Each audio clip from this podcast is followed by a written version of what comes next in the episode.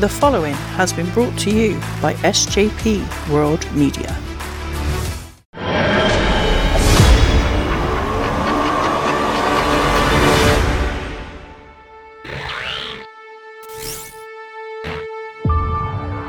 A million years from now, reality itself was almost destroyed.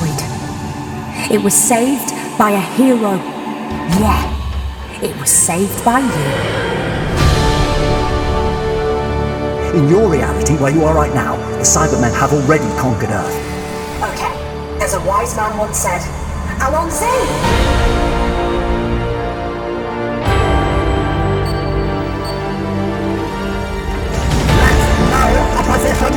us!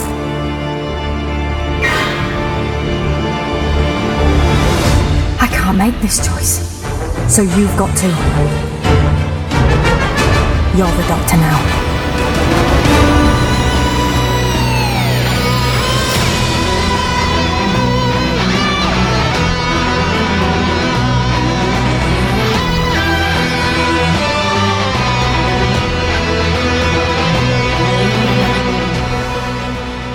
And welcome to the Doctor Who pod, with just Dan again this week, veering off from the wonderful TV world of the mad alien with the blue box to bring you episode 2 of my look at the video game Doctor Who Edge of Reality on PS4. Uh, jumping straight back into it, I loaded the game up for the first time in six months, and I was back in Time Park uh, from before, and there's something flickering looks vaguely like a Cyberman, and it was just then that I realised it was called Time Park. I don't think I mentioned that in the uh, in the first episode, and I did a bit of research, and it's not a real park. But anyway, that's where we are. And another thing I didn't mention in the first episode was the touchpad mechanic for, flicking through the Journal of Impossible Things. Now, uh, it's a great sort of use of the of the touchpad there on the PS4 controller. I do like it. It's not perfect. Every time you open the journal, it goes from the start. Pages don't get added in order, and it's just yeah, it's good, but it's it, there's something a little bit lacking with it. But you know, fun little mechanic that they didn't have to put in, but they did. Another thing I forgot to mention in the first episode uh, were the collectible items. You have a miniscope in the, in there, and you pick find items usually related to uh, to one doctor or another, or you know something that's happened in uh, throughout the series. Uh, very uh, reminiscent of the uh, of the Pertwee episode that we'll cover, uh, Carnival of Monsters. So that was a really nice sort of tie-in for me. I, I popped for it huge, as you'll hear on the on the full episode about Carnival of Monsters. There. So going back to the game, the first time I explored the whole area, this time found the house easy, bit of muscle memory, knew where it was, repeated what we did before uh, to get to the phonograph puzzle.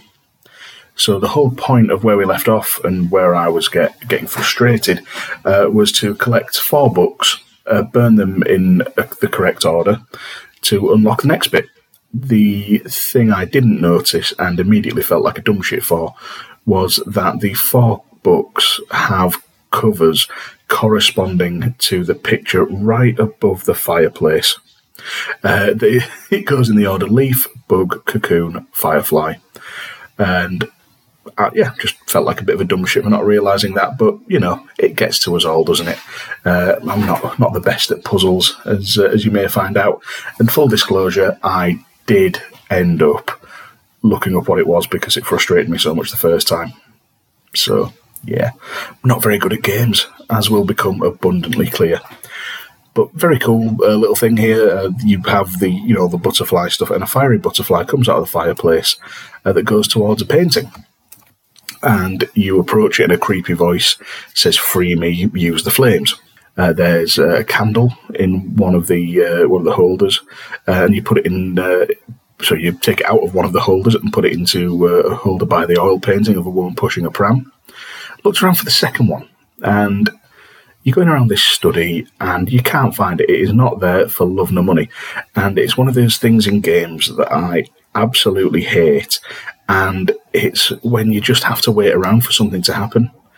Um, although I will give this its due, it scared the living shit out of me when a voice said, Set me free, flames a key, uh, because it came out really loud, and then the woman with the pushchair in the painting has moved.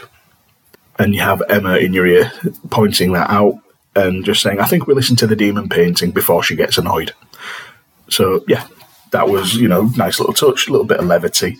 And then the second candle has appeared. So, a good jump scare, but a, a shitty way of getting there, if I'm really honest. I, I thought I was going nuts. And I know I'm not good at games, as I mentioned before, but really, really, that, that, but whatever, it's fine. Uh, you put the second candle in, you get a voice saying, Bring me home into the light. And the woman and the pram in the painting move, and it, they're very close up. Then the door opens on its own, and this was incredibly tense. Incredibly tense. You find the third candle in the hallway, put it in the final holder. The whole scene fades to black, and it's a fucking weeping angel coming out of the painting. Another decent jump scare kind of shit myself, if I'm honest. But then my appetite for horror games has severely diminished as I've gotten older. Uh, my nerves aren't the same as they used to be. Uh, but again, very good. The angel's holding a key to put in the phonograph, and you know, as, as we all know, it's it's trionic lattice, which is you know it's just standard equipment really. Uh, a lift emerges from the middle of the room.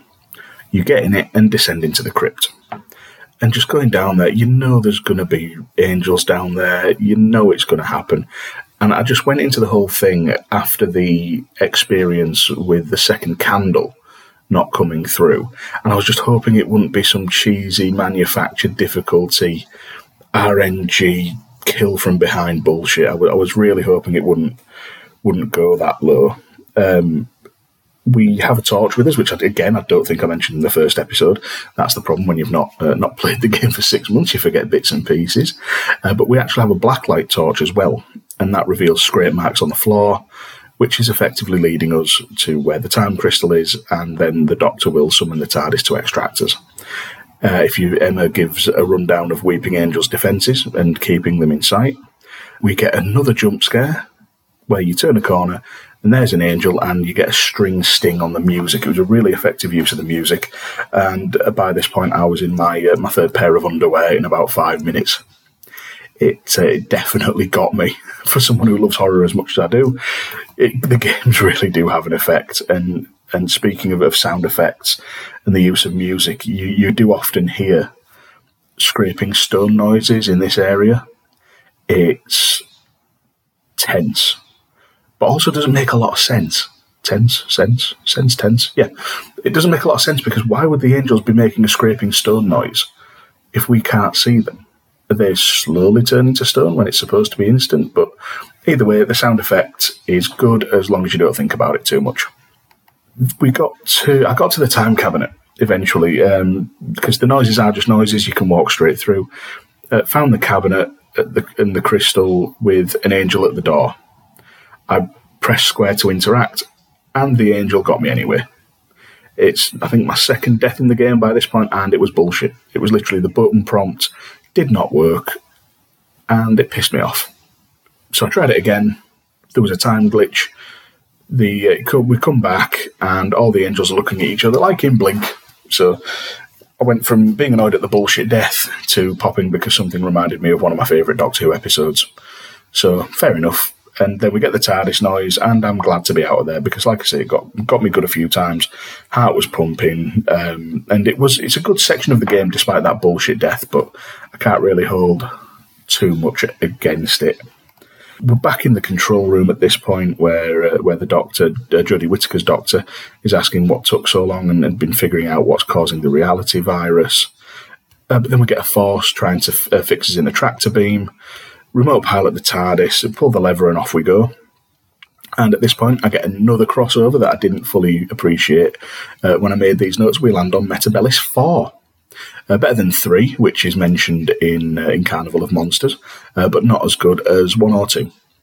And then we get a, a, a bit of an exhibition dump. Uh, the Doctor's figured it out, and it's not good.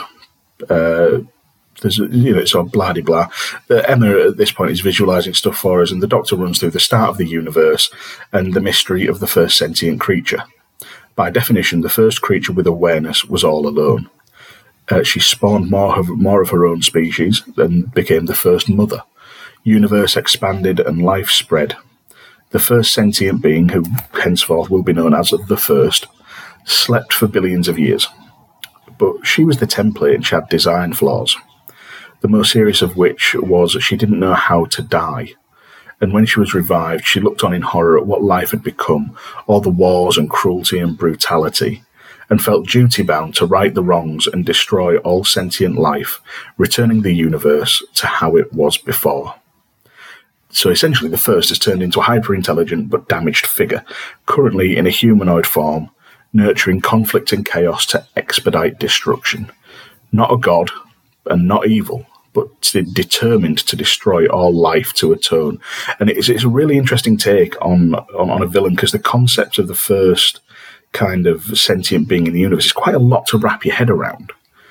But boiling it down to that and saying, you know, that this, this being isn't entirely evil, but is powerful and maybe doesn't have morality as we know it, it is really sort of interesting and thought provoking and not something that I can fully go into on a one sided conversation because otherwise I'd just be rattling my own thoughts around it and, and ultimately getting nowhere. Um, it's something I'll, I'll, try and bring up in uh, in the Doctor Who pod in, in future episodes if if the t- if the opportunity arises. Um, but yeah, it's, it's it's a new villain. It's unique to the game and brilliant stuff. So after all that, we're on the way to get the last time crystal to enable the Doctor to save the universe. But the first is on our trail. We've never been in more danger. Uh, we're in this temple on Metebelis 4, and we're in some form of temple. Uh, we cross the bri- this bridge and use the sonic screwdriver to reveal the crystal. We try to take it, but it causes a time glitch. Now, at this point, I just went into the journal because I don't know why. I just did. And I found out that Manfred Grayle is an ancestor of Julius Grayle from the Angels Take Manhattan. And with all the links and everything that we've got in this um, in this game, it's really cool to see that. So Manfred Grayle was harboring angels or working with them or manipulating them somehow for his own ends in the game, and then and in the TV show, they've you know they've just tied it all together in a lovely little bow. It's it's really good stuff. I've really enjoyed it and, and popped huge because you know that's sort of my era is the Matt Smith era, and it was just yeah just a great little moment. Uh, we're in this, uh, we're in a crypt in the temple, and there's a Dalek uh, stealth section. So we have to maneuver our way around. There's plenty of things to throw and distract as the Daleks are sensitive to sound. Uh, I was going to say it seems pretty standard, but I, I, fucked it up a couple of times because I couldn't see the door controls and I got exterminated. Uh, but it's good you can pick up little nuts and bolts, or you can pick up a Dalek head and just lob it around. It, it's it, there's a lot of ways to do it and, it, and it's pretty amusing trying to outsmart a Dalek.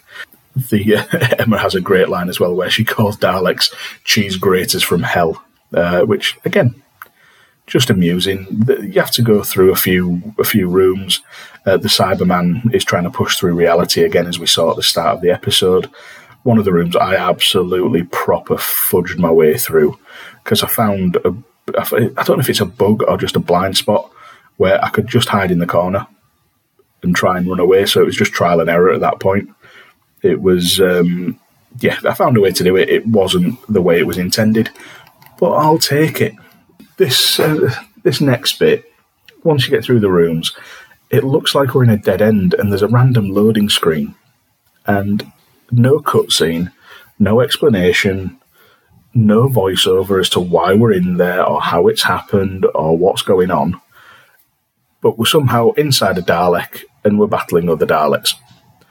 So while the while the actual being in there and, and the story behind it, there was nothing, and, and I think that's a fairly poor. This actual section is a lot of fun. It's a great sort of counterpoint to the stealth and the ultimate powerlessness of just sneaking around. And now we're just blasting them to bits. And it's a first person perspective because obviously this was a VR game. Uh, our field of view, so you're looking through the Dalek's eye stalk, which I really like and your field of view gets narrower as your health deteriorates. So it's as if the power's draining from the Dalek, and, and as your life goes down. It's it's just a really cool little thing, I love that. Uh, it was just nice to feel powerful at this point as well. As I say, there was a big firefight in a room with six Daleks, and there's these drones flying around. I did have to do a couple of tactical retreat, uh, retreats for health regeneration, um, but again, kind of fudging it a little bit. But as I've said, I'm not very good at video games, so got to do it by any means necessary. We get a lift up to a vault with the up to the vault with the time crystal. Daleks emerge from doors either side, but they're fairly easy to deal with. The drones, on the other hand, were absolute bastards. They nearly got me quite a few times. So in this thing, the the, uh, the vault is is protected, and it's got four energy beams that are powering the shields. So you've got to take out the four power modules and then blast the dais that the uh, that the thing's on. So I got two of those, uh, two thirds of it off before I was blindsided and killed. So we're down again, and it took a, it took a couple of goes, but we get there in the end. It was a fun little thing. The aiming's a bit fiddly, but ultimately it was fun. It, there's nothing like this in the rest of the game, really. So it was a it was a really nice little level. Uh, we finally blast all the stuff um, off the uh, off the crystal chamber. There, uh, these items are revealed nearby. I can't remember what they were. It wasn't important we unlock the uh, this vault, and it's the TARDIS, and that was a fairly big surprise. Uh, brilliant stuff. We're in the TARDIS, great. Except you open it, and it's a blank interior, and all we hear is "We're too late."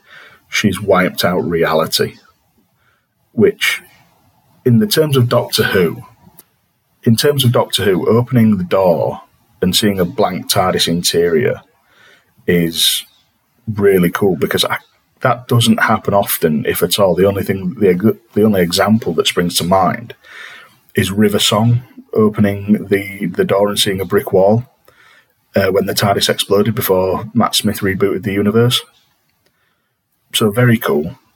Uh, we get transported to the inner temple of the First, and she is enormous and impossibly powerful.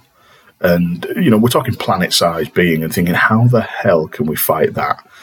But turns out the first can hear us, and when it's said impossibly powerful, you say that like it's a bad thing is heard from the first. And the look of the first, the look of the first is she's almost like faceless, but there are features in there. It's it's, it's humanoid and resembling of humans, but not fully, you know, not fully there and just alien enough.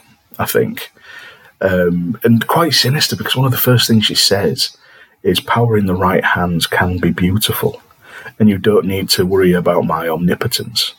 After all, Mother knows best. And, you know, it's, it's, the right, I say the right side of psychotic, it's just psychotic enough to really get to you and think, oh, all right, bit odd a bit strange. And again, it's a it's a bit of a, an exposition dump here, um, and not a lot of agency over what's going on. The first start saying about how she only wants what's best for her children. Can you hold that against her? The only difference is she has power to make her resolve a reality, and that the destruction and rebirth is a second chance, universal annihilation for a brighter tomorrow. And then everything fades, and the reality virus is sort of bringing everything together. But at this point of weakness in reality is our prime point to fight back. And it just needs a leap of faith. And we'll go back and we're looking at the first again. Uh, Emma says we're back in the land of the living. The doctors filled Emma in. We didn't need the Zyton, but needed it to go to the places that we visited because the first was watching us. So the locations were the last thing in the first memory, so the last bits of reality to be destroyed. And the Doctor's hidden three items, one in each environment, all look out of place and are bound to the first in some way. When placed together, they form a device powerful enough to take down the first. So it's it's a bit convoluted, if I'm really honest, but it makes all the traipsing around well, it gives a point to it, I suppose, because you know we've been all these places, and now we've got to do a quick revisit, which is better than you know full on back and you know full on back and forth and, and trawling around like in some games. So we effectively go back to the laundrette. Everything's sort of floaty and weird and not quite right as reality collapses. And all you have to do is look around, find a glowing object to strengthen the connection, whatever that means. Uh, it was weirdly easy to find them. You know, you just find the glowy bit, press the button, and you've got it. Then we get dragged back to the temple to put the pieces together. The first mocks us as being too late, and you know, just talk shit at us basically, and you know, in victory. Uh, the Doctor and the Time Lords thought that the first might do this, so created a device to send her back to the beginning and send her back in time. The Doctor split it and, and used us to retrieve it. Had offered the first a truce, but she refused. So now we've got to send her back to the genesis of time, which is quite a nice explanation because obviously when you hear a weapon to take down the first, you're thinking, but the Doctor doesn't kill. So what could it possibly be? And I'm going to call it a time cannon because that's what it is. There's no real peril, which is quite weird from uh, you know for facing the big boss and and the big evil. But you sonic the device. The first is pulled through a vortex to the genesis of time, and the final words of the first are "Think of me kindly when I'm gone. I only wanted what is best for my children." And this is interesting because I think the sort of a there's a sort of rule in television and in writing in general that there's nothing worse than when a villain has a point. And a thing about empathetic villains um, being better than than out and out bastards, unless the unless you get a really good bastard. So for an out and out bastard in television, you're looking at, at Joffrey Baratheon in Game of Thrones. For a villain with a point, you're looking at well, a recent example would be the High Evolutionary in Guardians of the Galaxy 3, or um, oh, who was the other MCU villain? I'm blanking on it. But there's been a couple of you know a couple of those examples. This actually just makes me a little bit sad, even though the first was going to kill some you know kill everything. It's yeah, it makes you think. As I said before, there's a lot to get into on that, and I think they did a good job. But there was the, the lack of peril really really didn't didn't sit well. It, it all felt very paint by numbers and, and very easy. But you know, it, it's a bit of a power trip eventually, and we get congratulated by the Doctor on saving the universe. So, although I say I can't complain too much, I have complained, but that's just the way it goes with these things. I'm running off bullet point notes, and you're getting stream of consciousness. So, if that didn't make sense or I'm contradicting myself, I'm sorry. I'm only human. Uh, At this point, we're back in the TARDIS. Uh, zapping the first back means the virus never existed in the first place, but that means that we are now in a time loop, and this will happen over and over again. And there's a nice little callback because that's how uh, Manfred Grayle knew about us. So in those recordings uh, we talked about in the first episode, Manfred Grayle was effectively seeing us for you know however many time. So it was nice to close it that way I thought that was a neat little narrative. And at this point, Jodie apologises, uh, sorry, Jodie Whittaker's doctor apologises for misleading us, but it was necessary and going to download Emma into a body so Emma can, uh, you know, live basically and, and experience time and space. Now, this is where the original game ended. The VR version ended, I believe. But just at this point in the PS4 version, the cloister bell rings, signifying more shit is going down. And that's where I'm going to leave it for today. Uh, we will be back for a part three because there's more to it, and everything from here is exclusive to the console release of the game. So, overall thoughts on on this sort of part two. Uh, there was a lot to like with the uh, with the Weeping Angels. You know, very good tense horror section nice stealth section with the Dalek uh, sneaking around, with the Dalek sneaking around avoiding those, and then a nice little power fantasy uh, being in the Dalek casing and blasting a few of them about. It's a, I suppose, a little bit. I, I don't want to say tech demo, but it does everything well without doing anything outstanding.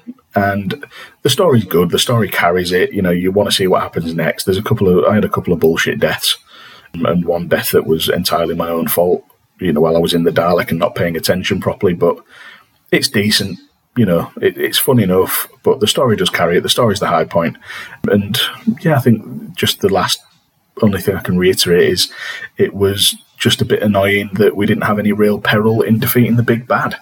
Uh, it all felt a little bit too easy by the end. Well, I say the end. It's not the end, is it? There's more to come. please join me next time for part three and the final part of this look at Edge of Reality on PS4, where we'll be looking at the extra chapter uh, that was put in for the console version. So if you want to hear more of me talking Doctor Who, come along with on the Doctor Who pod with myself and Si. Uh, you probably already listened to it if you're listening to this, uh, but as as you may not be aware, we look at one episode or serial per Doctor per season. Uh, we have four guests on a season. It's a good laugh, uh, talking about the mad alien in the blue box. If you want to follow me on Twitter, I'm on there at to Dan Griffin 21, usually tweeting about wrestling that's a minimum six weeks out of date or movies and TV that are 25 years out of date. And you can also hear me on Unbooking the Territory and all the spin off podcasts there. Uh, we're, we're on Twitter at UTT Podcast. And as I'm doing my outro, a bike rolls past, so enjoy that. Uh, but for any other podcasting needs, head over to SJP World Media uh, for all things wrestling, television, and just a myriad of wonderful, magnificent things. And all that's left to say is thank you.